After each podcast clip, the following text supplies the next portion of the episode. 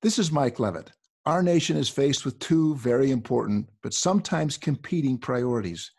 We have a duty to provide the best possible health care for every patient, but we must also remain competitive in a global marketplace. That's what value based care is all about. Our challenge is to create a uniquely American system of healthcare. Truly, we're in a race to make value work.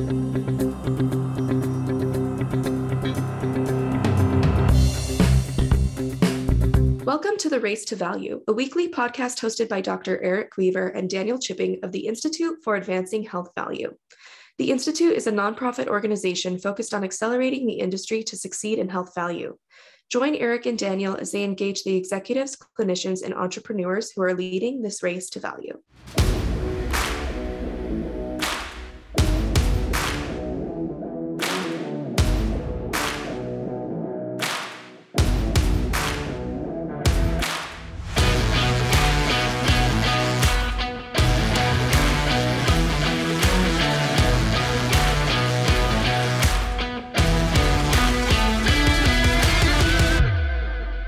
Race to Value listeners, we are joined this week by Thompson Aderinkomi, the co founder and CEO of Nice Healthcare. Thompson has the mindset that if it's broken, we have to fix it. And as industry leaders, we shouldn't wait for someone else to figure out how we're going to win a race to value.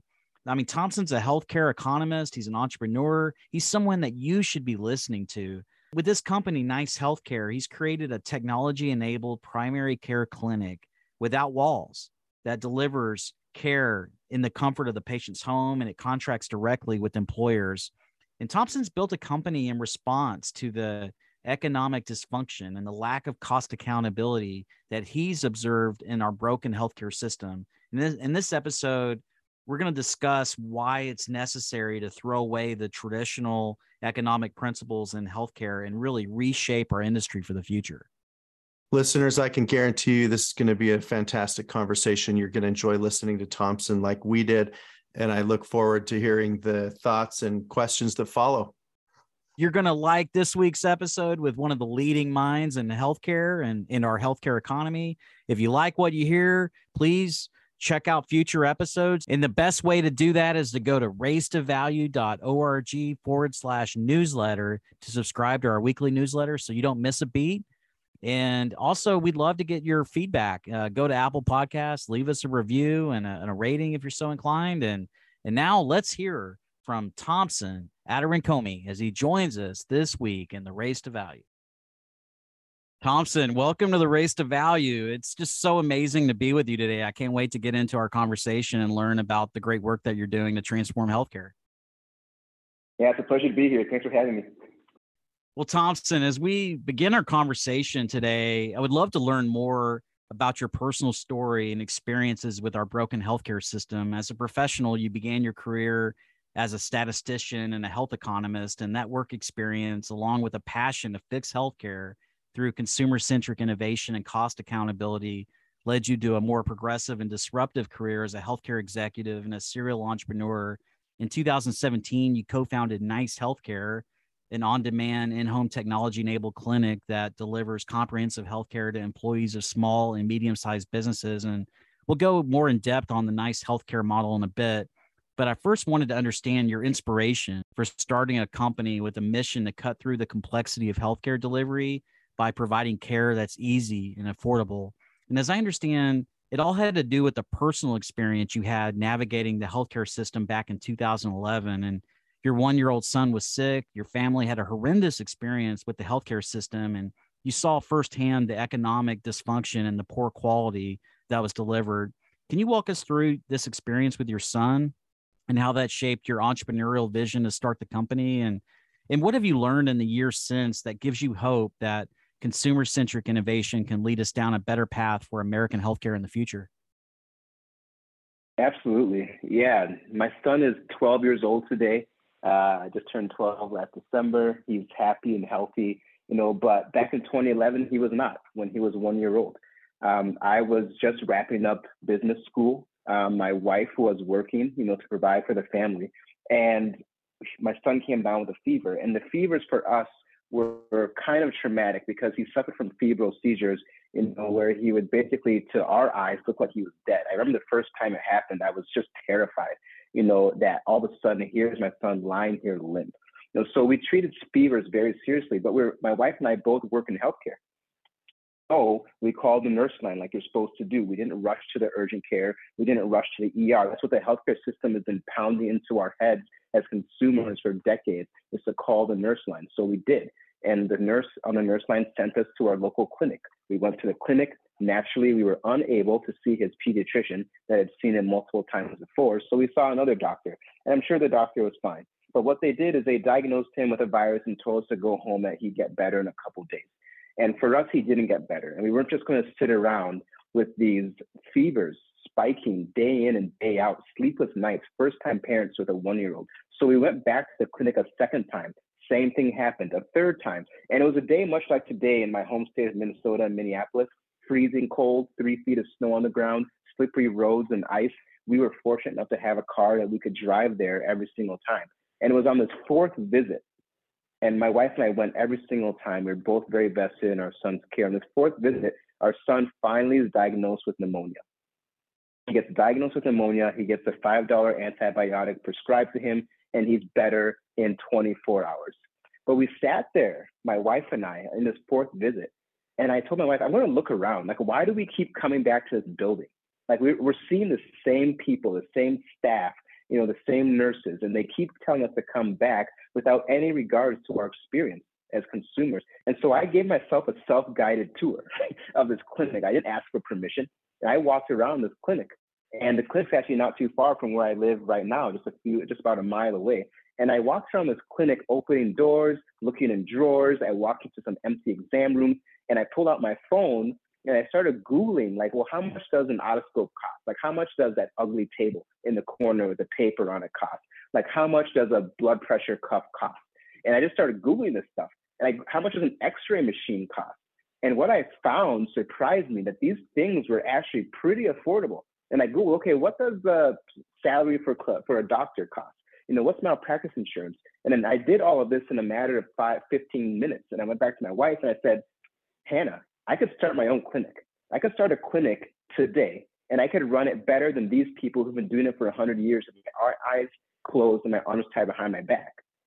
And then to wrap the story up, we a month later we get a bill for $664.28. And and that was just the that that just added insult to injury. After a horrific experience with our son, we get this bill. And we were asking ourselves, well, what if we couldn't afford these visits? What if we didn't go back the second time, the third time, or the fourth time? Like, what would have happened to our son? What would have happened to our family? What if we didn't have a car to drive in the middle of winter every single time? What if we would have had to take off work from an hourly job? All these thoughts are running through my head, and they all they did was highlight for me the brokenness of our system. I was fortunate in the situation. I had privilege to be able to engage in the health of my son with my wife and pay for the visits, but not everybody has that. And that was the inspiration behind Nice Healthcare. I decided to start a company that would basically eliminate that experience for myself and anybody else that didn't want to experience it also. Thompson, thank you so much for sharing that with us. And I'm sorry you had to live through that and experience such a, a traumatic uh, event in your life for your family. But uh, I'm really grateful for your response and how you've you've taken that to uh, improve healthcare for so many more people. And as you've talked about healthcare in the past and how it should work for patients, I've heard you say that if there is just one problem with healthcare, it's the price. And that harkens back to a famous article written by the late health economist Uwe Reinhardt and his colleagues, It's the Prices Stupid, where he argues that high prices explain why the why most of the US healthcare costs are so much higher than those in other advanced countries. And of course, we also have the issues associated with service intensity that contribute to poor cost and clinical outcomes. However, it's hard to separate service intensity from price. In fee for service healthcare, we have this asymmetry between the supplier and the consumer that allows a physician or the supplier to also serve the economic role as a consumer by generating their own demand. And what drives this economic dislocation are the structural flaws of the broken healthcare system that create perverse financial incentives that actually reward excess profiteering and consumer fleecing.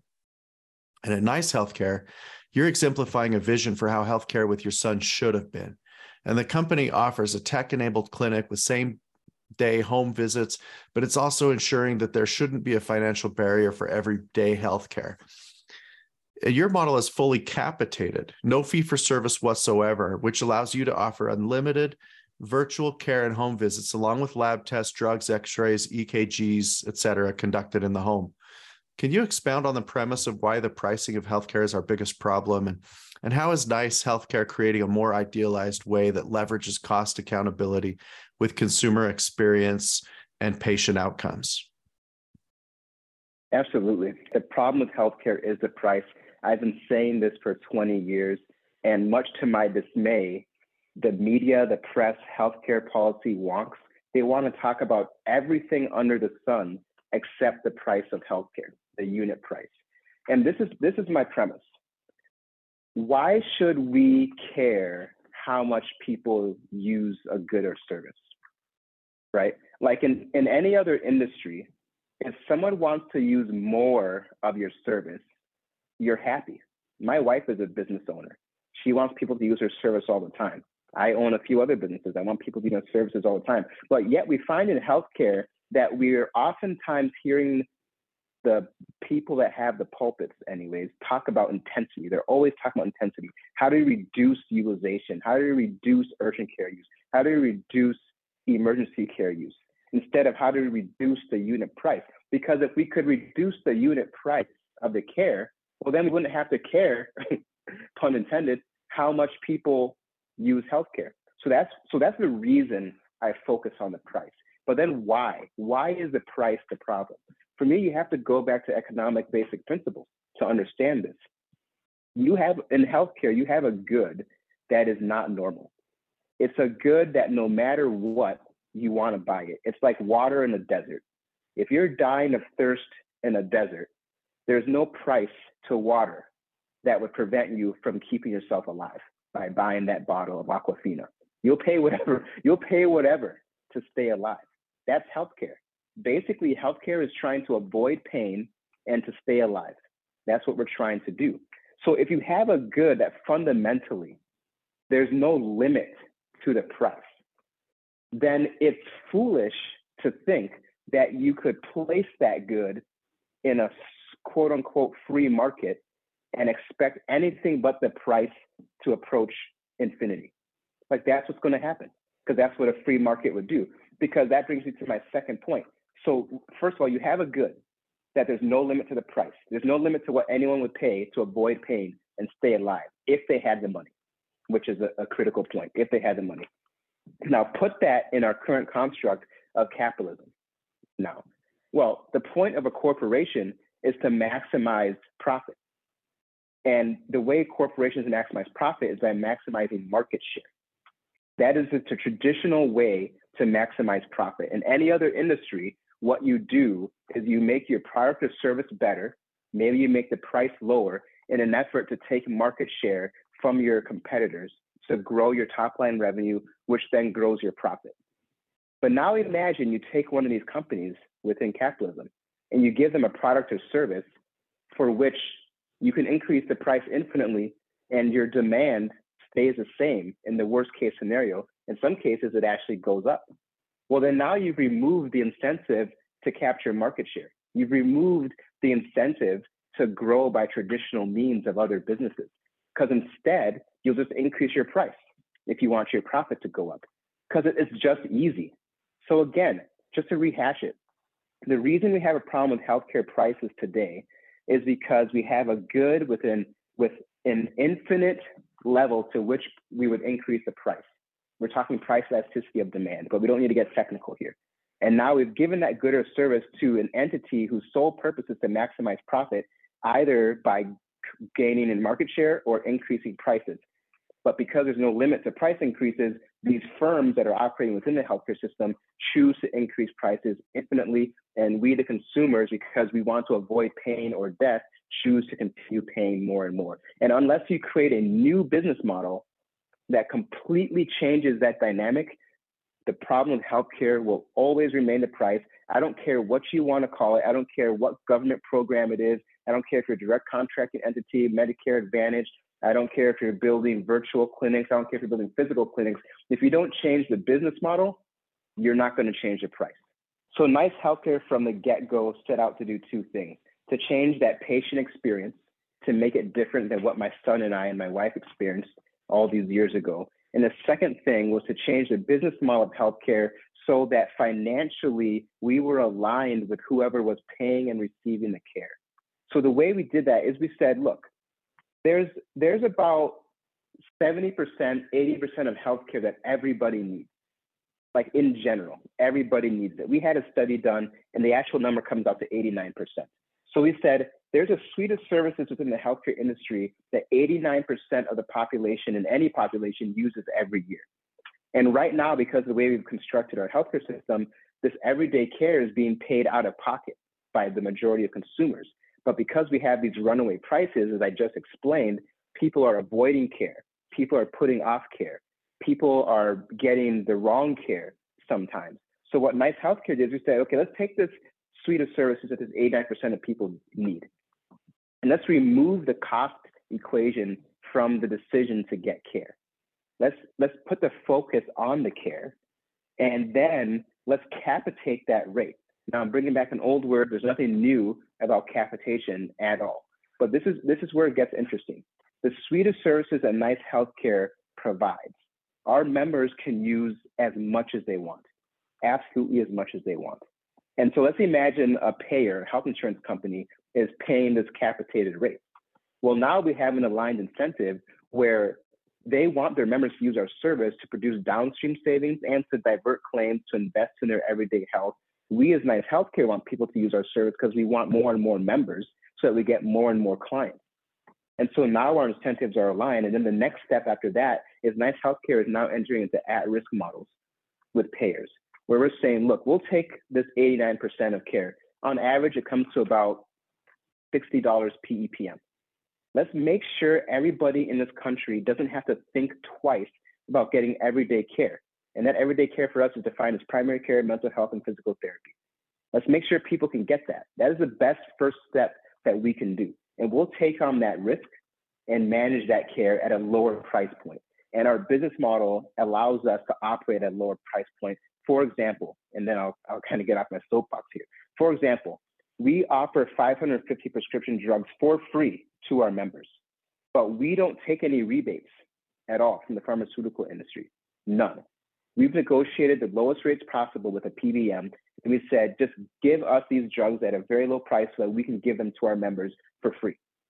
Labs and tests, we don't mark up labs and tests. Labs and tests are, and x-rays are marked up 100, 200, 1,000% within network providers. We don't do any markup at all on our labs and tests. Again, we're passing this on to our members for free. We heavily use virtual care. We have home visits instead of physical clinics that further drive down our costs.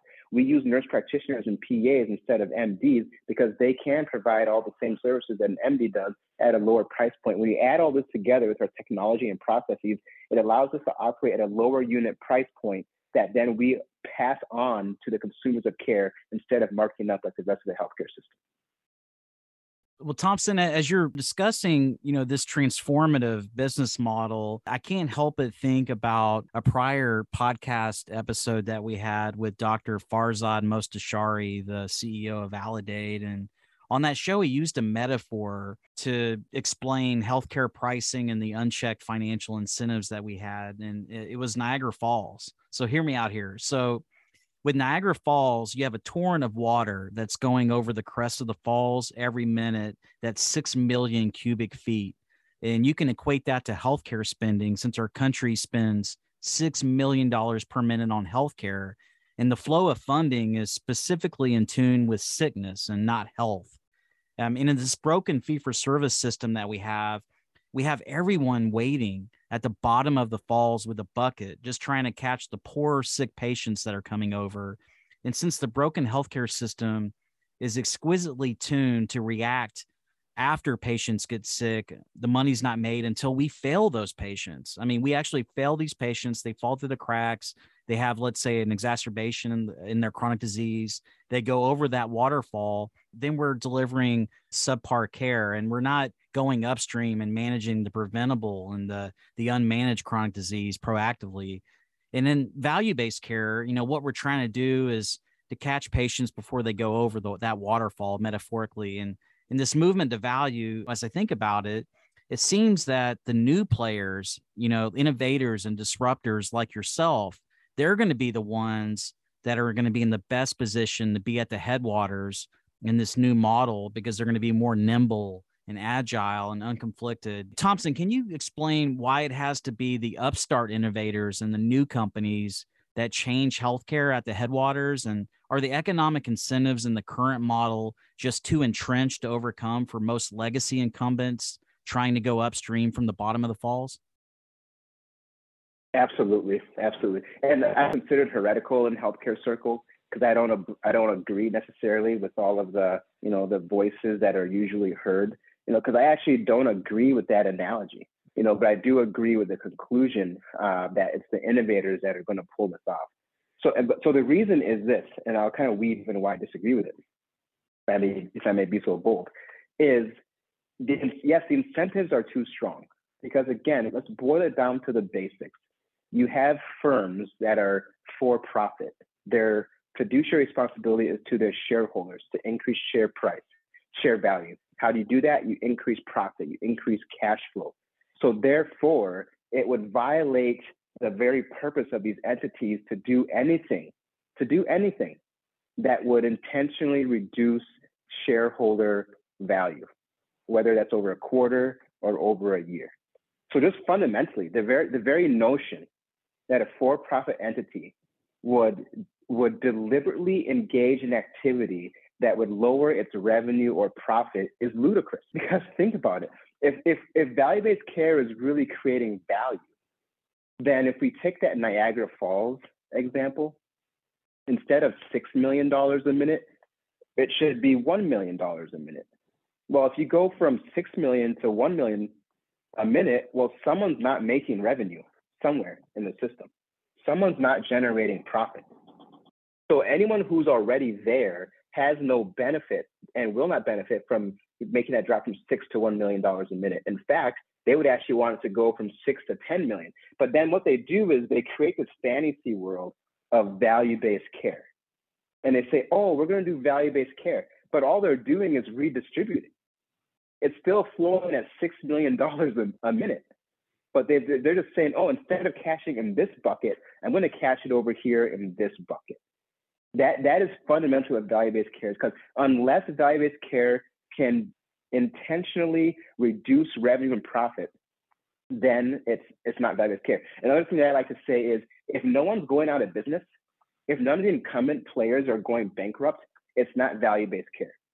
Like don't don't even talk to me about that. I get so frustrated and so angry at these people promulgating what I consider lies, you know, and misinformation. Because the, the ultimate result of true value-based care should be bankruptcies of legacy companies. It should be shareholder value being destroyed. And you know what would happen?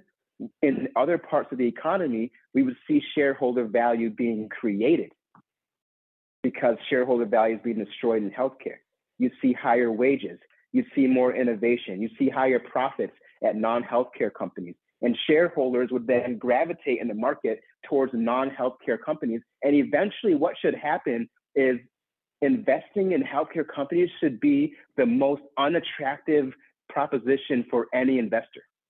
Ultimately, that that's what should happen. So when I hear when but when people talk about value-based care, they are not describing a world that I just described. They're describing again some unicorn fantasy where you redistribute care and you've now convinced everybody that you're doing good for society because you're now paying people differently or getting paid differently. But still, but now all of a sudden, instead of six million dollars a minute, now the waterfall is flowing at seven million dollars a minute. It's it's just it's just ridiculous, and I could go on and on about it. So a new innovator. Let's stick with this waterfall example. And I'll continue to play in the value based care space. A new innovator can create a business model where if you slow that waterfall from $6 million a minute to $1 million a minute, they are still profitable. They are still growing. They can create shareholder value. And if they're not a for profit entity, if they're a government entity or nonprofit, they can create community value at $1 million a minute. So, so that's the thing. If, if a new, I define a new entrant as an entity that can create more shareholder value as a for profit entity at lower levels of revenue, much lower values of revenue. And I'm not just talking about technology companies. If you're not doing that, you're a false innovator. Like, and, and another thing that I like to point out to people if an innovator enters the healthcare space and they grow rapidly, just they grow just by some intense speed that is normally equated with other industries and technology startups. By definition, they're most likely not an innovator. Most likely, they're just riding the current of that $6 million a minute because a real innovator would be riding it at $1 million a minute. That is slow. That is much slower than the current speed. So, one of the hallmarks of a true healthcare innovator is they actually grow slower than the false innovators, and therefore we miss them. That's not who the media talks about. That's not who investors invest in. That's not who we think is successful because, unfortunately, in our society, they define success by growing fast and growing big. But innovators by in healthcare, by their very virtue, do not grow very fast, and it takes them a while to become big because they have to create shareholder value on a much slower, smaller stream of revenues to truly create value for people in the healthcare space you know thompson as you're describing you know this this opportunity for innovation in healthcare and really addressing the unit economics and the high pricing model that we have i mean i couldn't agree more. And it reminds me of what uh, clayton christensen wrote about in the innovator's dilemma. He's talking about how you know we've got this great opportunity for innovation and some of the opportunities there for some of these upstart companies is to address a lot of that the wasteful spending as well in conjunction with the pricing. And you know there's been an estimation that there's 765 billion that's wasted in healthcare every year because of the inefficient way that we deliver services. And you know the institute of medicine says that you know 20% of patients test results or medical records are not transferred in time. We have 50% of adults with issues uh, that uh, you know facing care coordination and communication. I mean, there's there's a Byzantine maze of complexity. Patients don't understand how to navigate the system. I mean, to your point earlier with your son, had you not had the resources to go a third and fourth time, you never would have truly got to the answer, that light at the end of the tunnel, and getting into the root cause of what is actually happening. And I, I, just can't help but think the innovator's dilemma, as Christensen, you know, coined it, is this great opportunity to create this new ecosystem where there is information sharing and there is like an improved level of literacy and, and engagement with patients. And, and ultimately you know, keeping it simple. you know, I think we've had this monstrosity of healthcare that we've created that's been born out of this this jacked up broken fee for service model. Can you speak a little bit about just as a as an innovator how you're looking to, to make you know healthcare a little bit easier to navigate and and through that in conjunction with the, the pricing and some of the efficiencies gained and you know using tech enablement? You know how do we get to a better solution for american healthcare yeah, absolutely. The first thing I'll say is making things simple doesn't start with technology. Technology can make the simplicity elegant, it can make the simplicity even more simple and lower cost. But it first starts without any technology whatsoever. And at Nice Healthcare from day one, this has been built in. It's one of our core values as a company is simplicity. That's why our solution encompasses mental health, primary care, and physical therapy, and includes the labs and tests and x-rays and drugs. Because to make it simple, we needed to create a place where patients could come and they could basically get almost any healthcare service that they might need that's not provided by a hospital or a specialist because they don't have to they don't have to think of where to go. They don't have to think of what to do. We have live care coordinators that can be reached in four minutes or less. And these live care coordinators are like overwatch over our entire system at nice healthcare our clinical practice nationwide. And they're helping patients in real time a real person. It's not a bot it's not ai you know it's not a nurse line. It's someone that actually understands what we're doing since we don't do fee for service, we don't have claims, we don't have CPT codes, we don't have any of that stuff. We don't accept third party reimbursement, we don't accept Medicare or Medicaid. So that just makes it simple. Our patients can just open up our app and start talking to a real person. And then, if needed, we come to their house to do x rays or labs. Making that patient experience that simple is what drives our utilization engagement rates. Our utilization and engagement rates are significantly higher than other healthcare innovators a, because it's simple, and B, we brought this suite of services together instead of being a point solution. You know, there's a lot of healthcare innovators right now, and they're launching their services and they're targeting a very specific group or a very specific condition or a very specific this or that. You know what? Nice healthcare is for everybody. Like it doesn't matter what your gender is, doesn't matter what your income level is, doesn't matter what your health condition is, it doesn't matter anything. Nice healthcare is always the place to start where you're going to be able to get 80 to 90% of the care that you need done and not have to pay anything because we've also made the financial part simple by having a price point that leverages our low internal unit cost to pass on great prices to our customers who ultimately are uh, payers and uh, employers. Thompson, I'm listening to your explanation of all this, and I'm thinking there are a lot of people that are going to be uh, raising their eyebrows and thinking and thinking new ideas and having some paradigm shifts. And uh, you really make a great case for the need for innovative disruption by these new players. And we're seeing a surge, as you've talked about, of venture capital and private equity investment going into virtual care and high touch primary care models. I can't help but think about how this shifting power dynamic will reshape healthcare economics within a completely reimagined health ecosystem. And as care becomes more virtualized and procedures shift more and more into ambulatory settings and, and hospitals become asset light, we'll see new dominant market players hosting these asset light care delivery models. And, and currently, we see the lion's share of US medical spending going to low value hospital care. And hospitals are definitely on top of the food chain in this medical industrial complex that we've created. But that era will likely end. And we need them, of course, to provide higher levels of emergency medical and surgical care with capacity weighted toward more intensive patient management. But I can see how this emerging paradigm of virtual and home based asset light care delivery supported by a network of connected and expanded ambulatory resources could redefine the rules of the game. In this advent of technology enabled ambulatory care and consumerism, how do you see the role of the hospital changing, where it's no longer at the pinnacle of care, but instead it's a provider on a continuum? And how will companies like Nice Healthcare create a new standard for value based, cost accountable care in that marketplace? That's a great question. You know, and I, am so I'm, I really want to dig into that. So, again, if I may be so bold, a lot of people aren't going to agree with me here, uh, but time will tell. You know, what's the right approach? Hospitals should not be for profit. Hospitals, in my opinion, shouldn't even be private organizations. Because can you imagine if every single household had their own police force and fire department? You know, if every single household funded those activities by themselves, they don't they don't need the police. They don't need a personal police every day. They don't need a personal fire department every day. You know, but they just have their own and and so just lying down the street, everybody has one. That's that's basically what we've done with hospitals.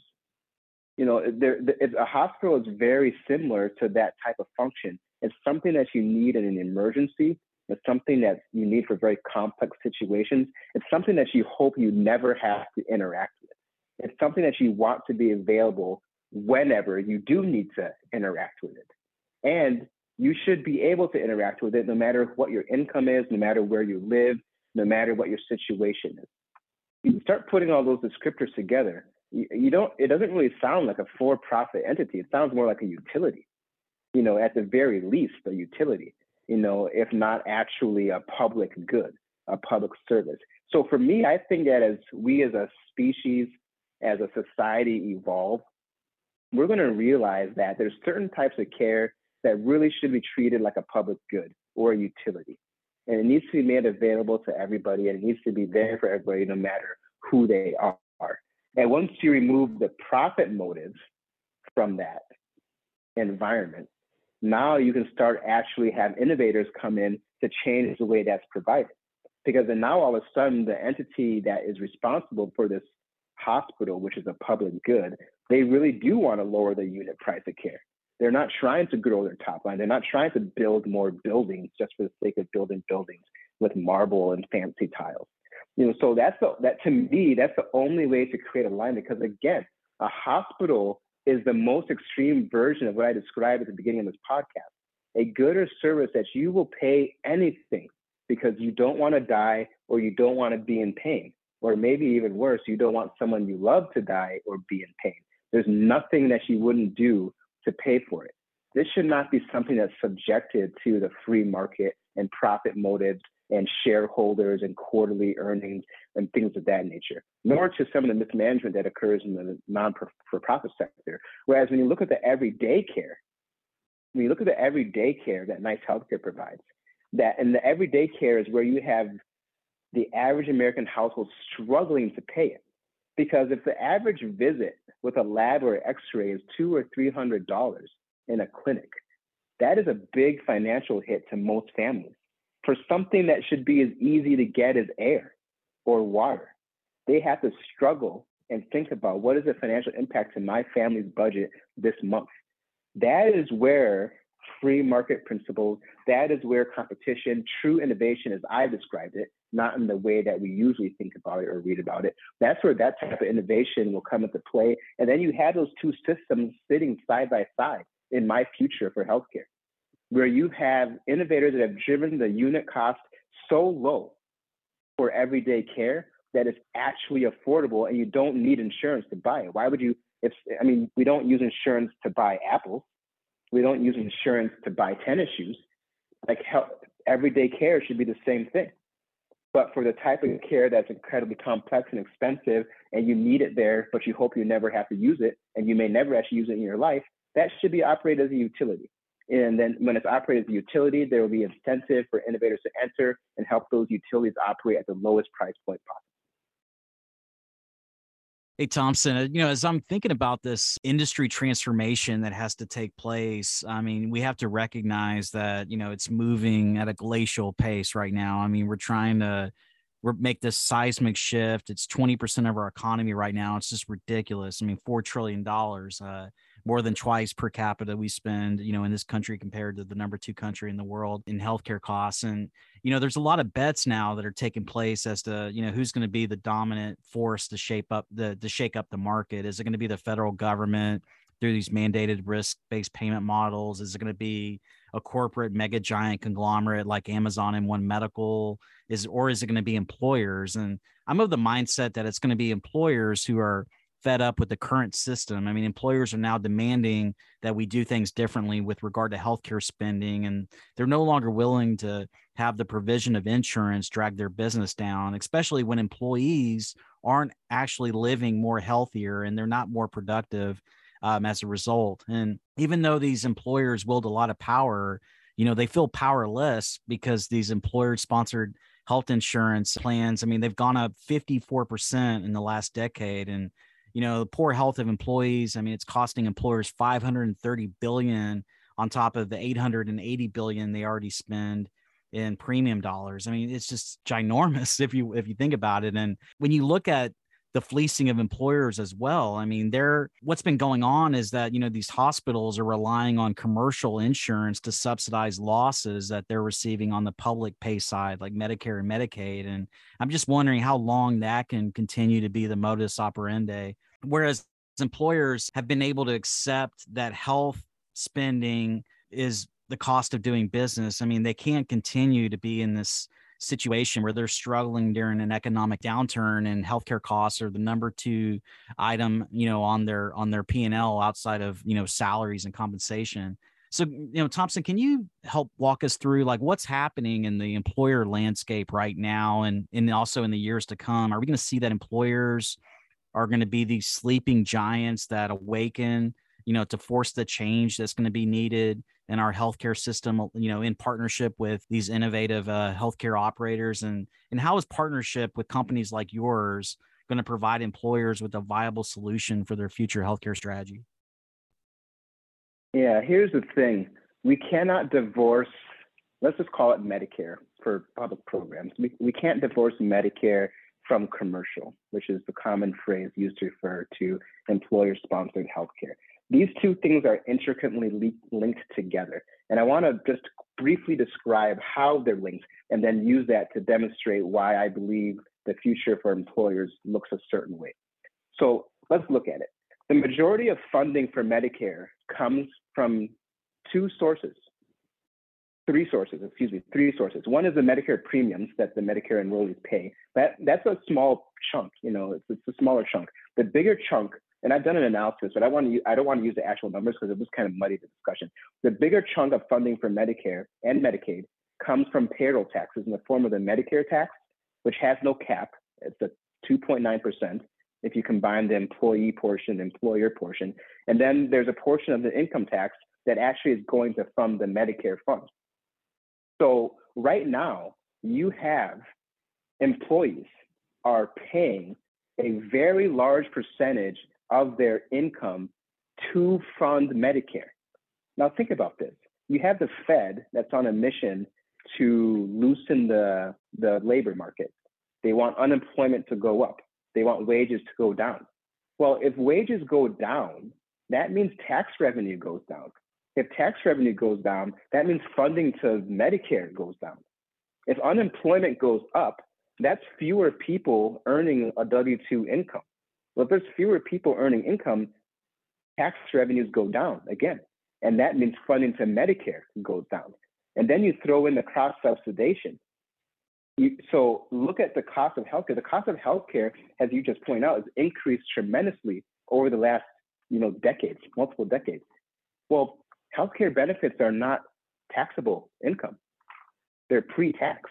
So what's happening is as healthcare costs for employers go up, tax revenue to the federal government is going down.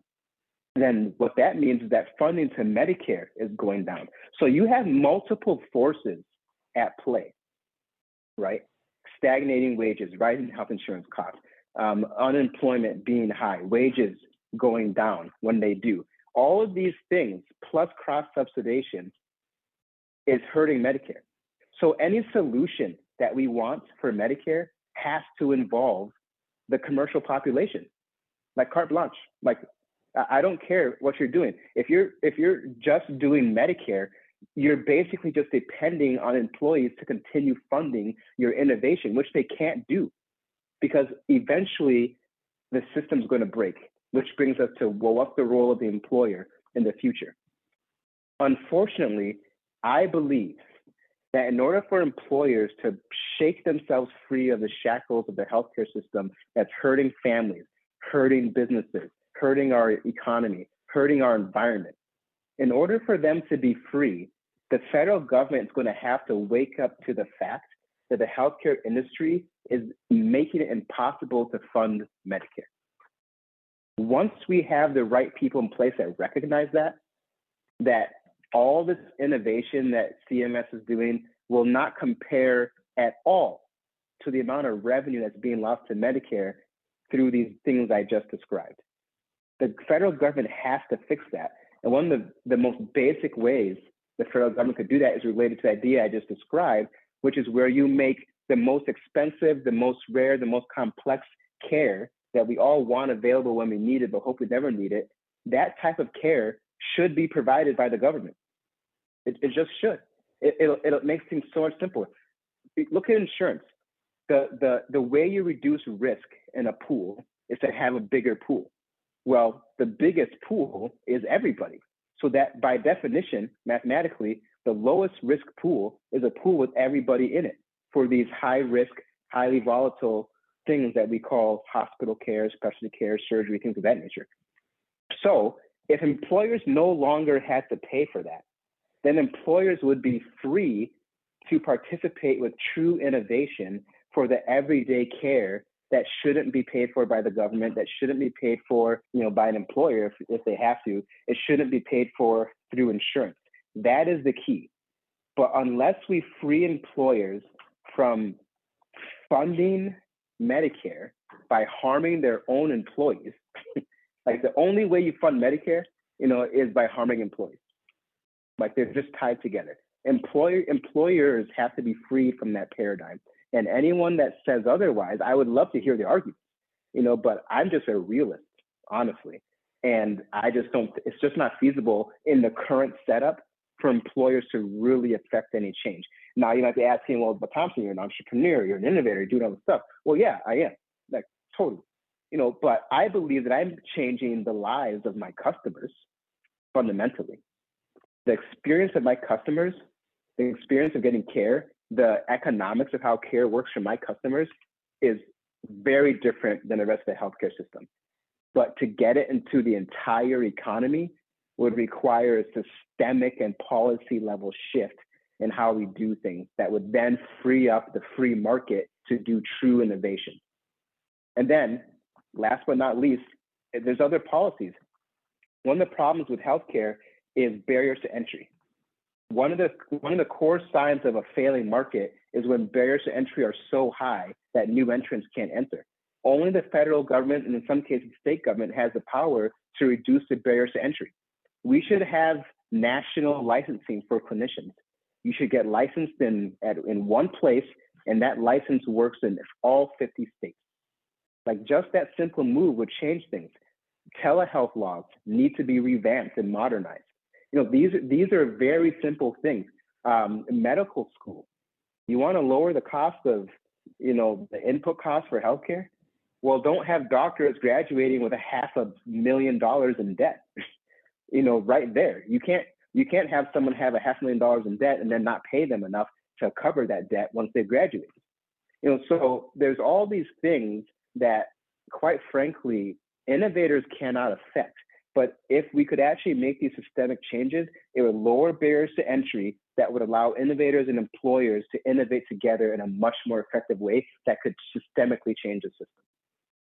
Thompson, I want to dig deeper into the patient side of things. You talked about your customers and your patients, and you know we've we've been exploring this economic dysfunction in the healthcare system, and you've spoken really elo- eloquently about it. And it's obvious we have a flawed pricing structure. It defies normal market dynamics of supply and demand within a capitalist economy.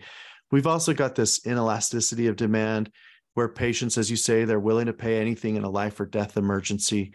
And of course, in these situations, the system is heavily favored and, and more than willing to take advantage of patients by delivering low value, unnecessary, and sometimes even harmful care.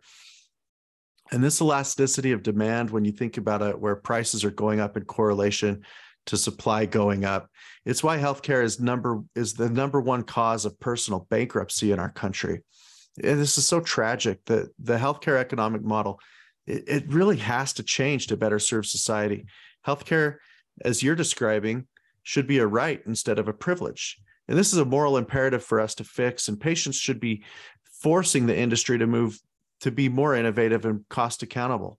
However we see that healthcare is such a heavily regulated, massively subsidized industry full of structural distortions that consumerism doesn't seem to drive change like in other industries. And the other challenge is blocking a much needed wave of patient consumerism is the information asymmetry between patients and providers.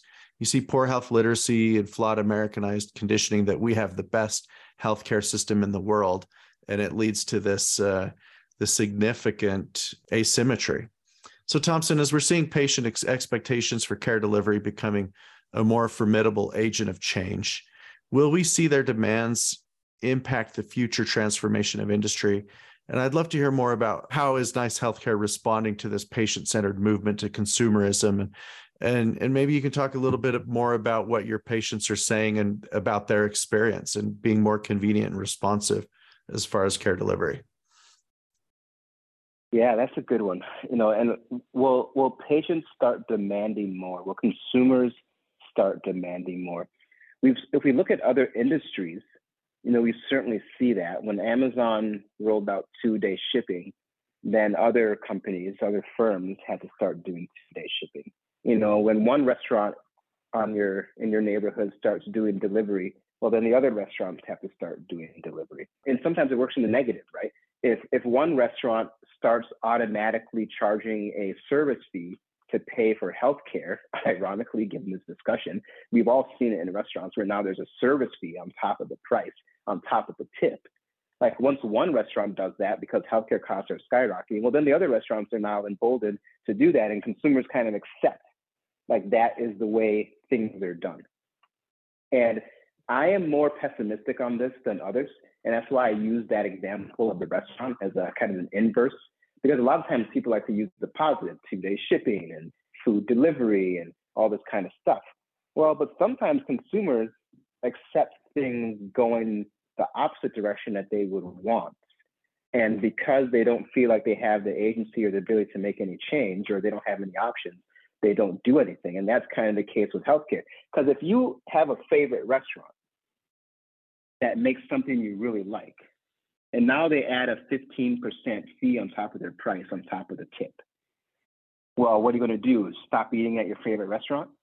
I mean, that doesn't make any sense. Maybe, maybe if you can't afford it, you might have to from a budgetary standpoint. But supposing you can't afford it, or maybe you can make cuts other elsewhere in your budget, you're going to pay the 50% fee. We've we've we've all done it. Certainly, the listeners to this podcast. That's the same thing with healthcare. Unfortunately, I consumers are not going to be the cure all. Consumer demands are not going to change healthcare. If that was the case, it would have already happened by now, is my belief. And the example of the restaurant adding the service fee is a prime example of what happens when you have a gooder service for which there are few, if any, substitutes, you know, and you really want it.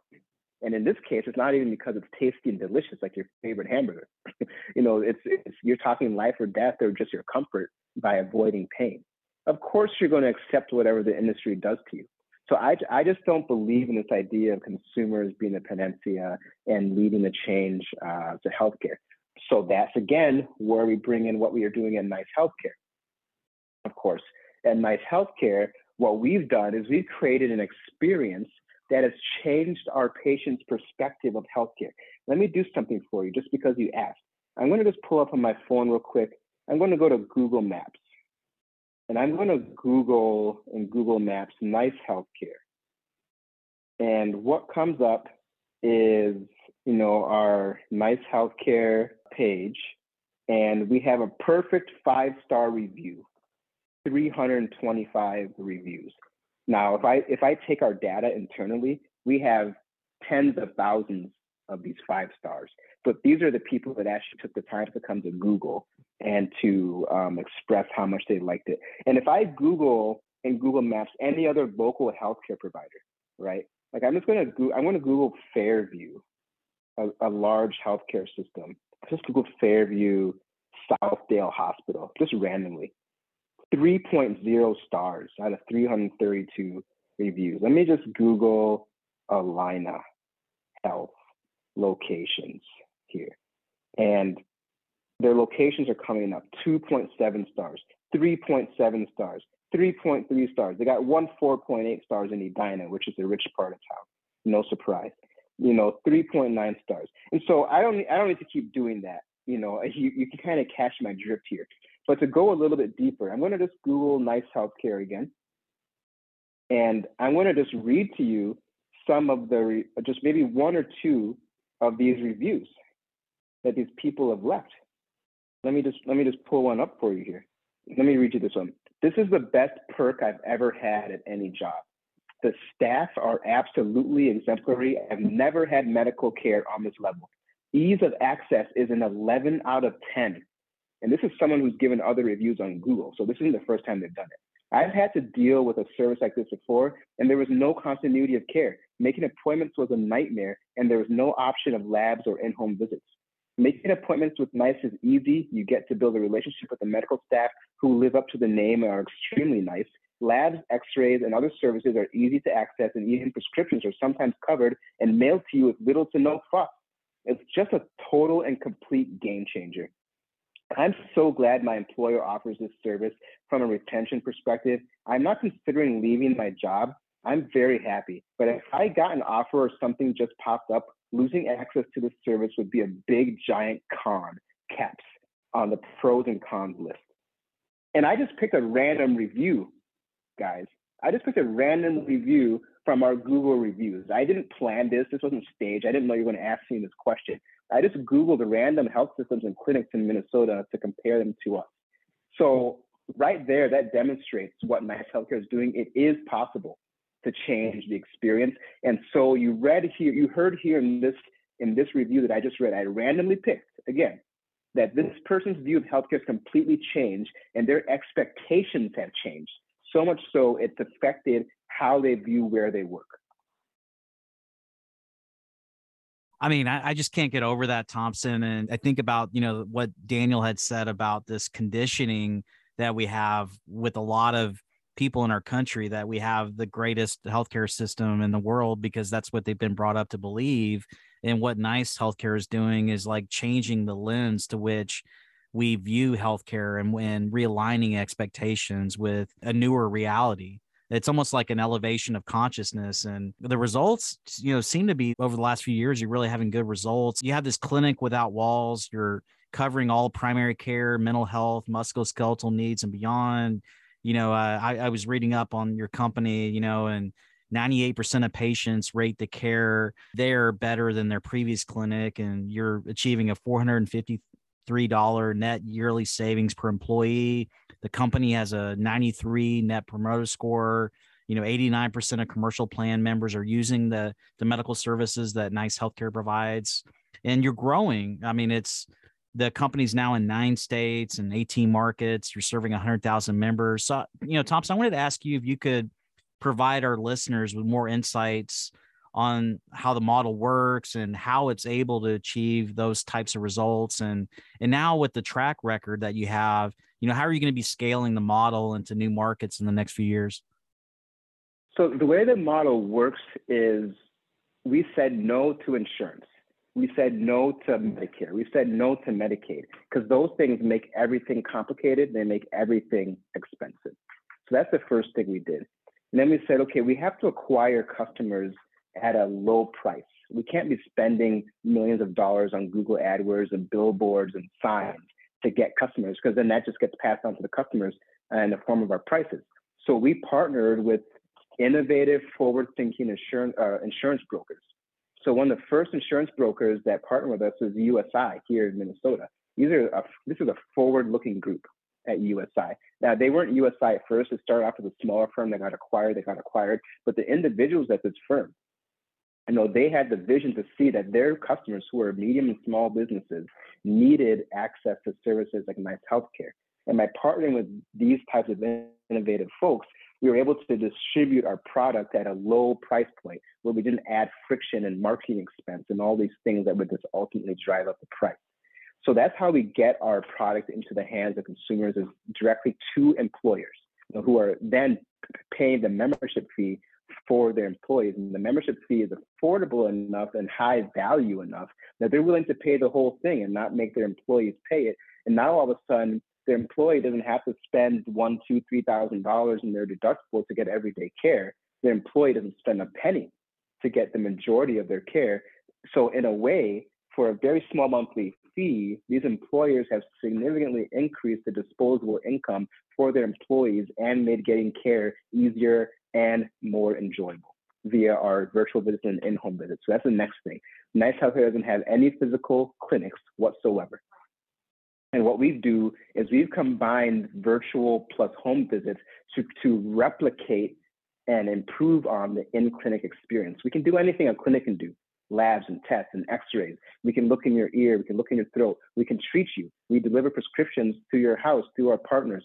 And all this without bricks and mortar, all this without physical buildings and signage, which again add cost to the process of providing this care. And that's what's allowed us to keep our price points so incredibly low. And then we leverage technology to kind of put the cherry on the ice cream or the frosting on the cake, where it enables us to be even more efficient on top of the processes that we've implemented. And so, in summary, we distribute our service to forward thinking insurance brokers. And then these insurance brokers then present our solution to small, medium sized businesses that are looking for solutions. These employers buy our service on a flat monthly fee per employee. And that fee allows the employee and their entire household to use our entire suite of services as much as they want without any dollars coming out of their pocket, without having to think of how much they're using it. We provide the care through a combination of in home visits and virtual visits.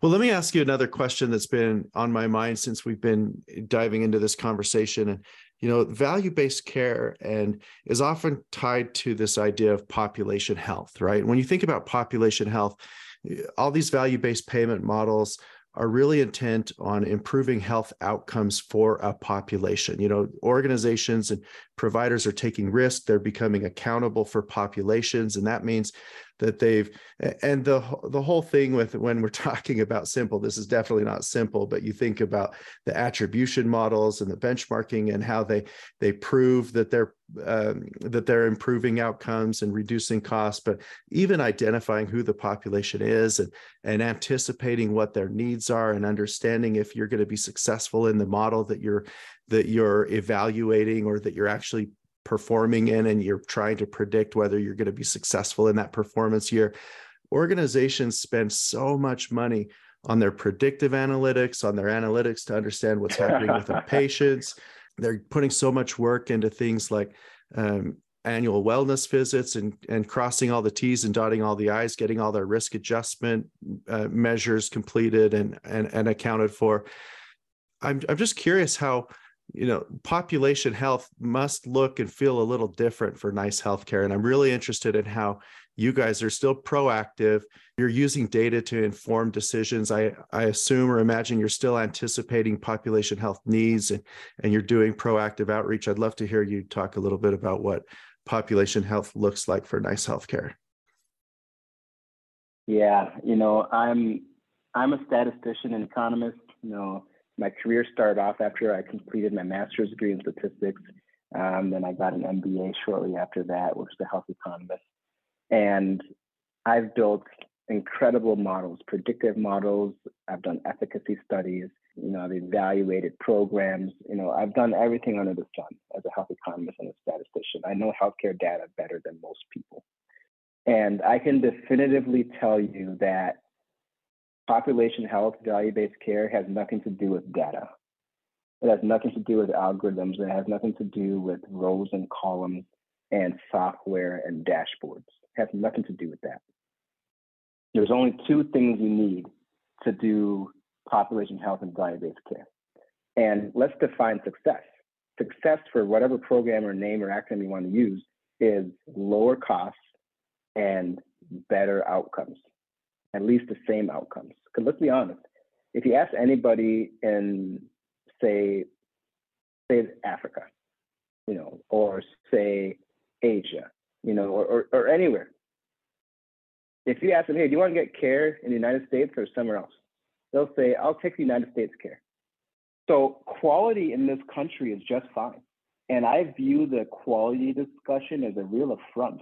You know, it's a deflection to talking about the real issues that are happening. If we really wanted to change health, not health care, if we really want to change health in this country, we would be focusing more on our food industry. We'd be focused more on our education system. We'd be focused more on um, the way we police and justice. Like those are the things that could change health. No care there. That's that's how you change health. So for me, the sole purpose of value-based care and population health management, the sole purpose is to improve the experience and to lower the cost, which incidentally would actually improve the quality and the outcomes. And you don't need data to do that. All you need is to provide access to primary care or everyday care at a lower at a lower unit price. You have to make everyday care let's define that as primary care, mental health, and physical therapy, drug, um, basic drugs and x-rays and labs. You make that accessible. You create a relationship between a clinician, a primary care clinician, and a patient. You make that happen seamlessly and easily and affordably. That is how you do population care. That's how you do popu- That's how you do value-based care. And the result of that will be lower costs, assuming that you're doing that at a lower unit price. And if you're doing it at a lower unit price and you're affecting downstream care, someone in the healthcare ecosystem should be seeing their revenue dry up. Going back to that original analogy, that $6 million a minute better be slowing down to five to four to three to two to one. If that's not happening, then you're not doing value based care. If someone's not going bankrupt, if someone's not going out of business, if someone's shareholder value is not tanking, you're not doing value based care. And it could be your value or it could be someone else's. But if it's not happening, then it's not happening. It's not real. So you don't need data to do any of that. Period. You don't you don't need you don't need claims data to understand if if the share value of some healthcare incumbent is going down. You don't need data to understand whether the discretionary income of American households is going up. You don't need it. You don't need a statistician to do that. That's just a simple uh, analysis, you know, that you could probably do on Google. So again, I'm very anti this whole this rhetoric around we need data and models and software and tools and platforms to manage, you know, populations and value care. No, you don't. What you need, all you need, is a seamless relationship with primary care that is easy and continuous that's provided at a lower price point. Well, Thompson, you know, as we wrap up our conversation today, you know, I'm just thinking about our our listeners. You know, we have some of the most sophisticated and expert, you know, people in industry from entrepreneurs and and physicians and other clinicians and uh, leaders of, of industry. And you know you, you've said some pretty provocative things. I mean you've made me think critically and, and you know go into spaces that i haven't even you know considered in terms of like industry transformation. And i just wanted to ask you as we kind of finish up today what would be like the one golden nugget the key takeaway you know if, if you're if you're you know someone out there trying to make the change and you're you're disillusioned you know how can the individual leader make a difference to to really make our american health healthcare system better? Yeah. If if you're an innovator in healthcare ask yourself the hard question. If you're successful is someone else in the healthcare system going to go out of business are they going to go bankrupt? Is shareholder value going to tank? Like, are are patients getting more access, you know, to your care, or are you focused on trying to reduce intensity as a deflection? Are you focused on quality as a deflection? Ask yourself as an innovator, what's really ailing the healthcare system? You know, and be honest with yourself you know, and and decide. I'm not saying that you shouldn't do something that doesn't make money or doesn't achieve your goal. That's that's perfectly acceptable. I'm just saying if you're going to call yourself an innovator, let, let's be honest about that. You know, about what it takes and what it means to be a healthcare innovator. And then to the incumbents, to the leaders and executives at the incumbent firms in the healthcare system, like let's just be honest. You know, like I'm not angry that you want to make money. I'm not angry that you want to make profit, you want to grow shareholder value, you want to enrich yourself and your comrades. You know, I don't I don't have a problem with that. It's a free country. What I have a problem with is lies. What I have a problem with is confuscating people, you know, with these terms and these analogies and these ideas that you're actually doing something that's making a difference, yet your salary is increasing at the same rate as healthcare inflation while the rest of the, com- the country stagnates and suffers in squalor, you know, trying to live off of the scraps that you're leaving behind. You know, and if you're in the government, the federal government, take a hard look at how revenue flows. And let's decide already to change policy in a way that benefits everybody. Because right now, the way things are working, the way we're funding Medicare at, on, on the backs of hardworking American families, particularly the middle class, eventually we're, we're going to have a major problem. And we all know prevention is better than intervention. So that's my message to those three groups innovators, incumbent leaders, and the government. Well, Thompson, thanks again for joining us this week in the race to value. I, I just commend you for your entrepreneurial vision and and your just brutal honesty about how we really need to disrupt and and ultimately change and throw out some of the conventional economic principles that have been you know driving this uh, systemic dysfunction in our industry. Uh, you're doing uh, yeoman's work and and really you know creating a, a better care ecosystem for the patients that you serve. Thank you. Thank you. It was an honor. To be able to share my views and ideas